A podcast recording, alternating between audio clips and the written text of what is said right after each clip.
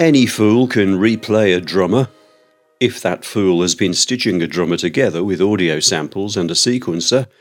And as you heard in the previous episode, this fool, yours truly, did exactly that while making a full blown production out of a song called Film.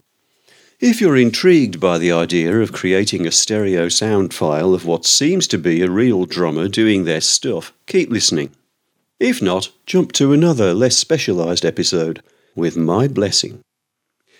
So, without further ado, here's my pretend drummer knitted together in the ancient sequencer Fruity Loops, mixed and processed in the slightly less ancient Virtual Studio Cubase VST, and fulfilling my requirements for the song Film as flawlessly as he did when he was born in 2010.